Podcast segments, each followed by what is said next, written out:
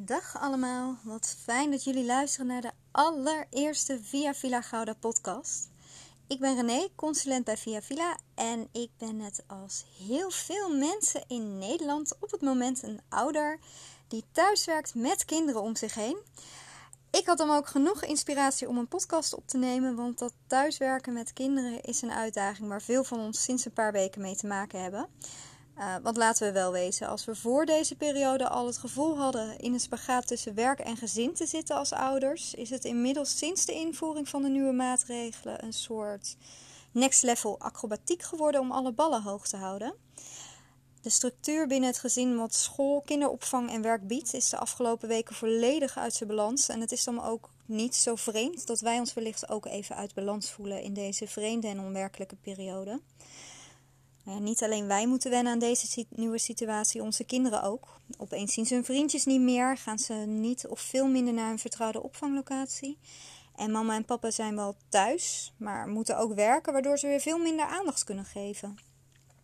Kortom, het is voor het hele gezin verwarrend en het is een situatie die niet alleen op ons, maar ook zijn weerslag heeft op het welbevinden van onze kinderen. En die weerslag op dat welbevinden kan zich bij jouw kind wellicht uiten in boosheid, in driftbuien of juist in nog meer behoefte hebben aan nabijheid van papa en mama. Wat mij eigenlijk brengt naar het onderwerp van deze podcast. Want hoe gaan we nu eigenlijk om met die grote emoties bij de kleine mensjes binnen het gezin? Um, ik denk dat het wellicht goed is om met dit onderwerp eerst wat korte uitleg te geven over hoe ons brein is opgebouwd. En misschien denk je nu wel van, hoezo gaan we van emoties van kinderen opeens naar hersentheorie? Maar laat ik het zo zeggen. En misschien schat ik dit helemaal verkeerd in. En mocht dat zo zijn, bij deze alvast mijn excuses. Um, maar ik heb zelf twee kinderen. Een meisje van 3,5 en een jongetje van 1,5. En met name de oudste is een understatement voor als je het wil hebben over grote emoties bij kleine mensjes. En uh, bij mijn oudste uitzicht dat vaak in boosheid. En tijdens deze boze momenten waarop ik het soms even echt, maar dan ook echt niet meer weet, helpt het mij enorm als ik aan mezelf uit kan leggen waar haar gedrag nu eventueel vandaan kan komen. Of nou ja, wat er eigenlijk in zo'n kopie omgaat. Zorgt dit ervoor dat de boze bui direct stopt? Nee, absoluut niet. Maar helpt het mij om mijn rust te bewaren en zelf niet volledig meegetrokken te worden in haar storm? Ja, dat zeker. Als volwassenen hebben wij vaak de neiging om jonge kinderen dezelfde level van ontwikkelingseigenschappen toe te kennen als die wij hebben. We verwachten dat ze kunnen relativeren en dat ze rekening houden met de behoeften van anderen. Dat gezegd te hebben, en als jullie nog steeds zin hebben om te luisteren uh, tussen al mijn geum door, sorry, het is voor mij ook de eerste keer zal ik bij deze wat korte toelichting geven over de hersenen. Eigenlijk kan je het zien als dat onze hersenen bestaan uit drie verschillende lagen. We hebben het oudste deel, het overlevingsbrein, of ook wel het reptiele brein genoemd. En dit deel van onze hersenen houdt zich bezig met basisbehoeften en zelfbescherming. Die zelfbescherming wordt ook wel het fight, flight, freeze respons genoemd. En bij dreigend gevaar en stress neemt ons reptiele brein het over. En we hebben dan uh, die drie basale overlevingsreacties: vechten, vluchten of verstarren. Het tweede deel, of de tweede laag, is het emotionele brein, ook wel het zoogdierenbrein genoemd. Dit deel heeft naast de emotieregulatie een belangrijke functie met betrekking tot ons sociaal functioneren. En dan komen we bij het derde deel, de bovenste laag, het denkende brein, ook wel de neocortex genoemd. Dit is ons rationele brein, waarmee we begrijpen, analyseren en problemen oplossen. Wanneer een kind nu druk, stress of angst ervaart, gaat het in overlevensmodus.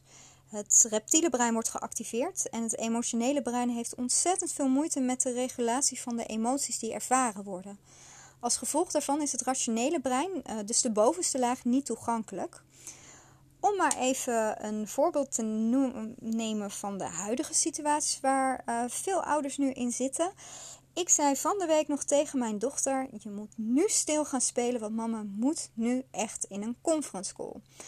Nou ja, ik probeer hiermee uh, het bovenste deel van het brein van mijn kind aan te spreken. Ik verwacht dus dat ze kan relativeren. Dat ze zelf haar emoties op dat moment kan reguleren. En daarom dus ook stil kan zijn wanneer ik dat verwacht. Ja, nou ja, zoals net benoemd, kunnen jonge kinderen dit niet meer zodra het reptiele brein het overneemt.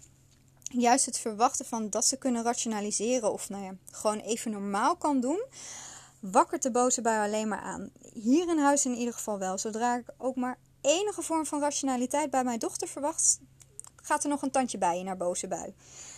Nu is het natuurlijk ook heel lastig wanneer je als ouder zelf al onder druk staat en wellicht wel door een werkgever die verwacht dat de deadline vandaag nog gehaald wordt, om zelf wel rationeel te blijven denken. Wellicht herken je het ook wel dat je zelf ook uh, in de stress schiet wanneer je kind een hele boze bui heeft en alleen maar denkt: Oh, ik kan dit er nu op dit moment zo niet bij hebben. En door die stress neemt ook weer ons reptiele brein het over. En dat is juist iets wat we moeten proberen te voorkomen in een situatie waarin onze kinderen ons eigenlijk heel hard nodig hebben. Um, zoals net al benoemd, gaat het in een boze bui van onze kinderen niet lukken ze uit de situatie te krijgen door van ze te verwachten dat ze op dat moment kunnen relativeren en rationaliseren. Wat we wel kunnen doen, is benoemen wat we zien gebeuren en het erkennen van de emoties die er zijn. Als ouders zijnde kunnen we het impuls hebben om zo snel mogelijk het huilen of de boosheid te willen stoppen. Paar hele simpele praktijkvoorbeelden hiervan zijn bijvoorbeeld een baby die een speen in zijn mond gestopt krijgt, of een kind dat pijn heeft een snoepje geven zodat ze maar stoppen met huilen. Het enige wat een kind hier op de lange termijn mee leert, is hoe emoties onderdrukt kunnen worden, maar ze leren niet hoe ze nu met deze emoties om kunnen gaan. Wanneer een kind huilt of boos is, treedt ons eigen stresssysteem als ouder zijnde in werking. Wat wordt ingezet om uh, eigenlijk de, te stoppen wat er gaande is bij het kind. En dat stresssysteem stopt dan dus pas ook zodra ons kind weer rustig is. Het is daarom ook niet gek dat alle middelen uit de kast worden getrokken om onze kinderen maar te stoppen met huilen of boos zijn. Maar het is belangrijk om te realiseren dat kinderen huilen of boos worden uh, wanneer het ze ook soms even allemaal te veel wordt en ze niet weten hoe ze met een situatie om kunnen gaan. Ze ontladen zich dan uh, van stress en spanning door boos te worden of te huilen. En soms kan dan gewoon er zijn als ouder uh, en benoemen wat je ziet gebeuren helpen je kind door deze storm heen te krijgen. Het huilen mag er zijn, de boosheid mag er zijn, maar ook onze eigen emoties mogen er zijn. Ouders zijn namelijk ook gewoon mensen die heel erg hard hun best doen. Benoem dus aan je kind wat je ziet gebeuren, maar benoem ook waar jouw emoties vandaan komen. En dit kan ook na zo'n stressvolle situatie zijn. Bijvoorbeeld wanneer je de dag doorneemt met je kind. Dat je zegt: Mama reageerde kort af omdat het zo druk is en mama het even niet meer weet hoe ze het eigenlijk nu allemaal moet doen. En jij werd boos omdat je heel graag met mama en met de bal wilde spelen.